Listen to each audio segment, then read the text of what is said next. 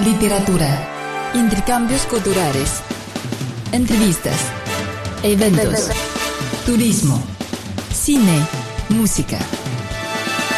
La milenaria cultura china está más viva que nunca en presencia de la cultura. Con la participación de Jimena Liyu, Adelina Luojuan y Mauricio Percara.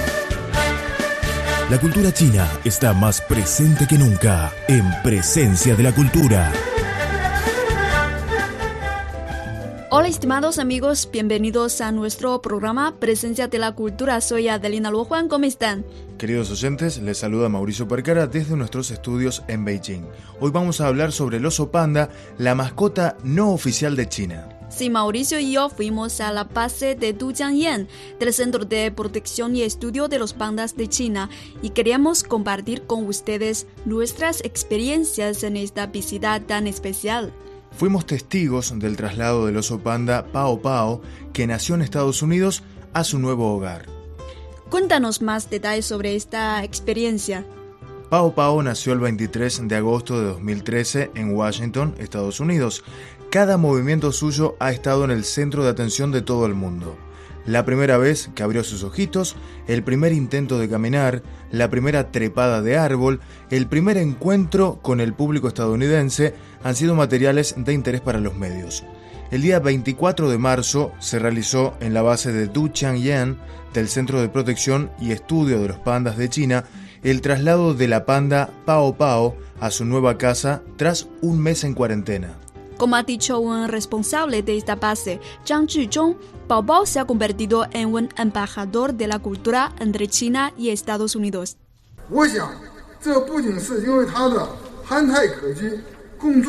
Creo que no solo por su encantadora ingenuidad, lo más importante es que es un exitoso resultado de la cooperación internacional para su reproducción entre el Centro de Protección y Estudio de los Pandas de China y el Zoológico de Washington, fruto de la colaboración científica entre China y Estados Unidos.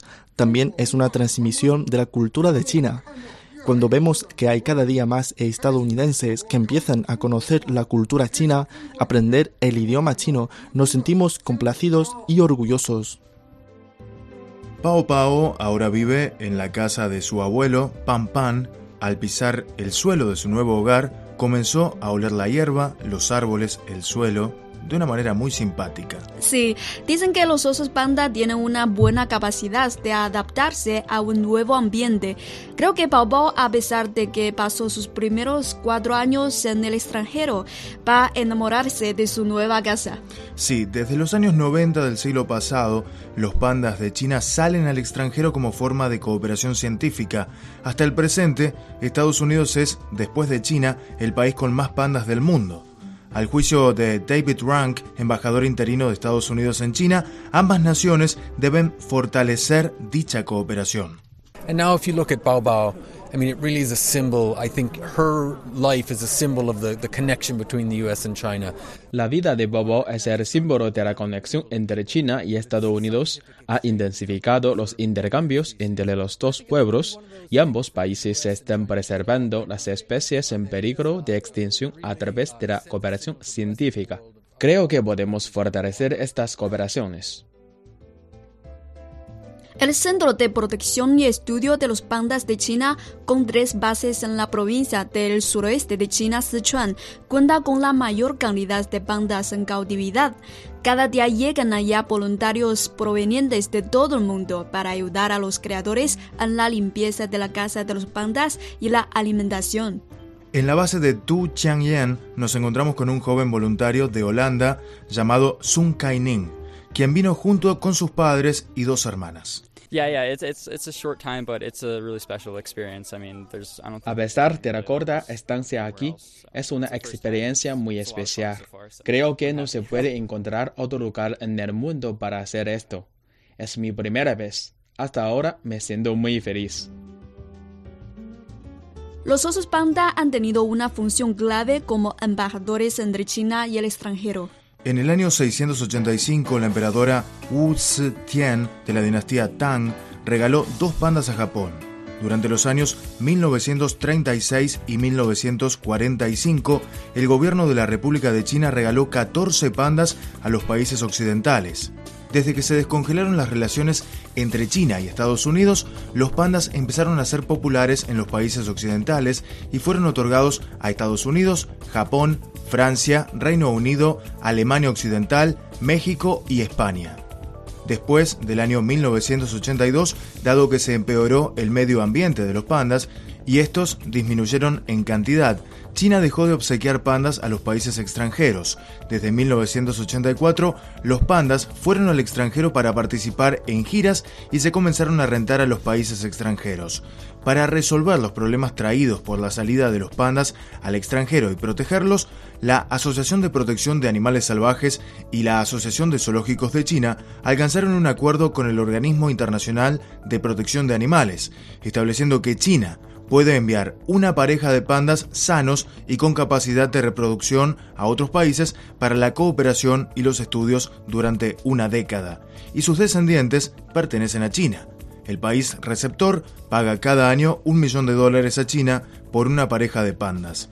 El primer país que aplicó este acuerdo fue Japón, en 1994, la base de estudios de reproducción y cría de pandas de Chengdu envió una pareja de pandas a Japón, marcando el inicio de la cooperación internacional en estudios de los pandas. Una larga historia del oso panda entre China y el exterior en la actualidad, 18 zoológicos de 13 países del mundo han establecido relaciones de cooperación a largo plazo con China. Según el experto en pandas del centro, Li Deshen, la cooperación científica de los osos panda entre China y el extranjero es generalmente de 10 o 15 años. Durante este tiempo, si nacen nuevos ejemplares, siempre vuelven a China a los dos años de edad, pero en los acuerdos con algunos zoológicos se consideran hasta cuatro años. El experto chino cree que los pandas han creado un puente para los intercambios culturales entre China y el exterior.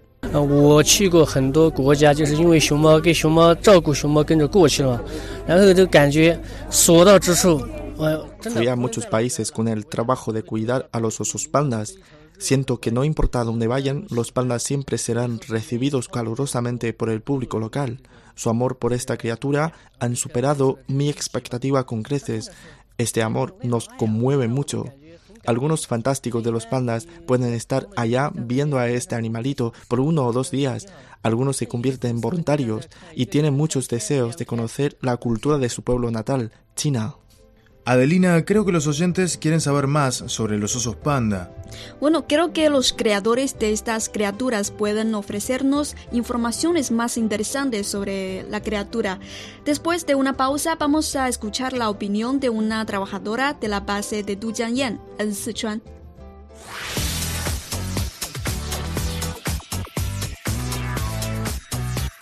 Radio Internacional de China, una ventana abierta al mundo. Nuestro correo electrónico es spa.cri.com.cn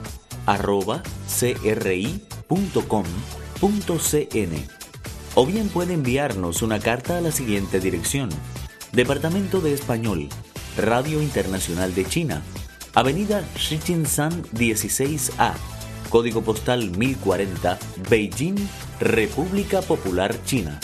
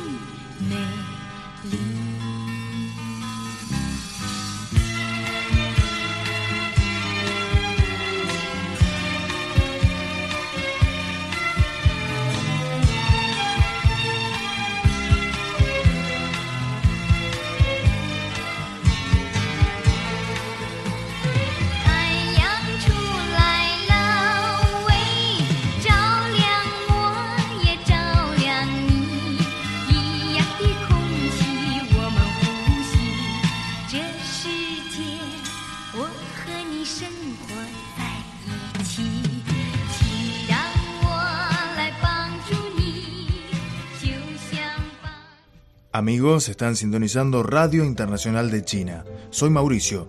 En el programa de hoy estamos hablando sobre el oso panda. Acabamos de hablar sobre su papel como embajador cultural de China.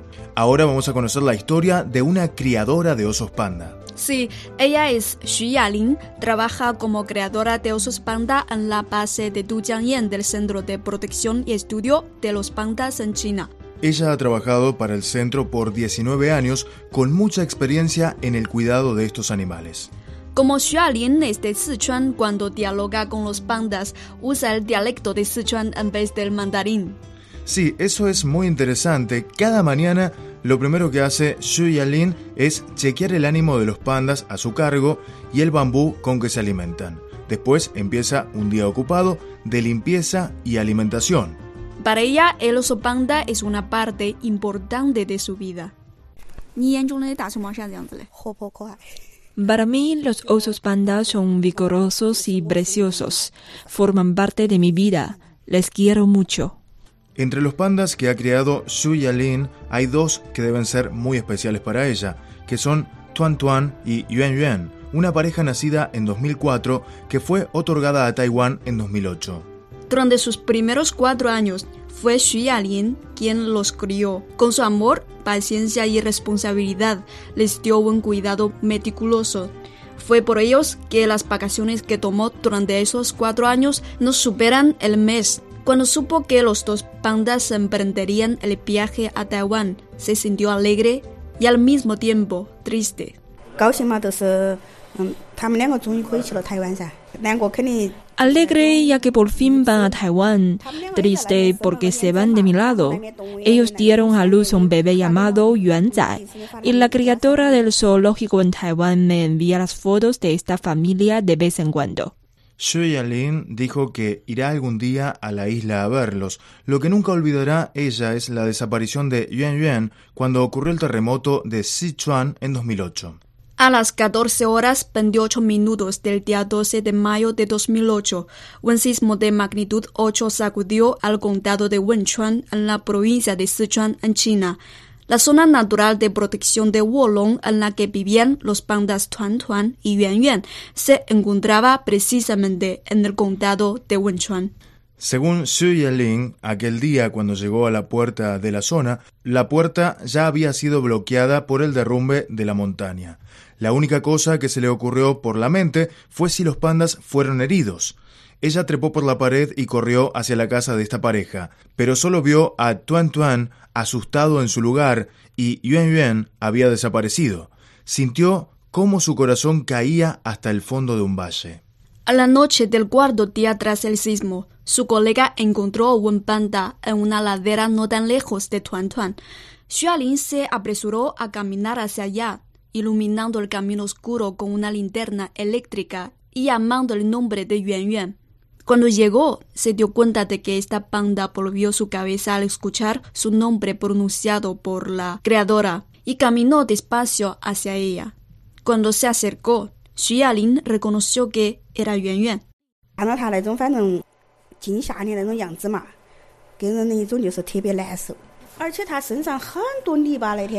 Cuando vi que estaba asustada, me sentí muy mal. Tenía mucho lodo en su cuerpo. El veterinario y los jefes comenzaron a chequear su cuerpo, la limpiaron lentamente con agua y secaron su pelo. Era como un niño que perdió a sus familiares después del terremoto. A decir verdad, la banda entendía lo que decías, te miraba con sus ojos llenos de lágrimas y te hacía llorar. No lo olvidaré en toda mi vida.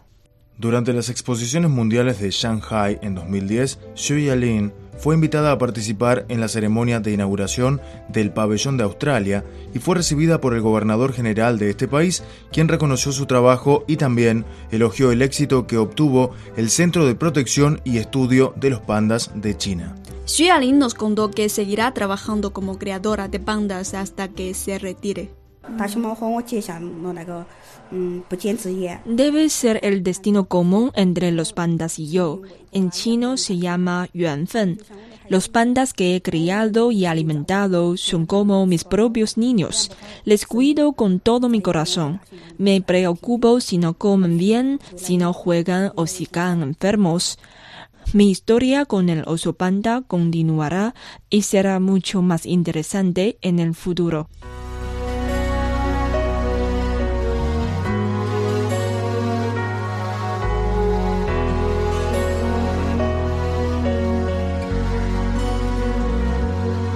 Bueno amigos, ya llegamos al final de nuestro programa de hoy. Hoy hemos hablado ampliamente sobre el panda. Esperamos que hayan aprendido más sobre el tesoro animal de China. Sí, también agradecemos mucho al Centro de Protección y Estudio de los Pandas de China por acceder a nuestras entrevistas. Y además, gracias por su compañía, amigos oyentes. Soy Mauricio. Soy Adelina Lujuan. Nos vemos en la próxima. Hasta luego.